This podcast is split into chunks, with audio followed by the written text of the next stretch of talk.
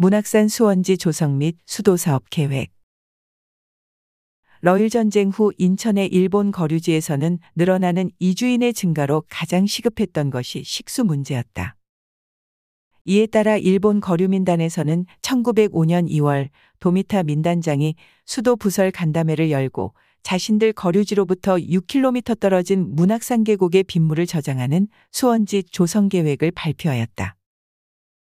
하루 한 사람 사용량을 10갤런으로 하여 약 1만 4천 명을 충당할 수 있는 급수 능력의 수원지를 계획했으나 소규모라는 이유로 실현되지 못했다. 1905년 8월 일본인 공학박사 나카지마가 경인 수도 시설을 위해 실지 답사를 한 결과 한강연안 노량진이나 뚝섬을 수원지로 해서 서울, 용산, 인천에 급수할 수 있는 경인 수도 계획을 완성하였다.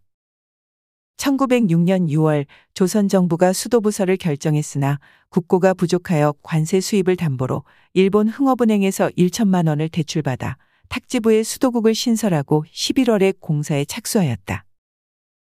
이 공사가 준공된 것은 1910년 9월이었고 급수가 개시된 때는 1910년 12월 1일이었다.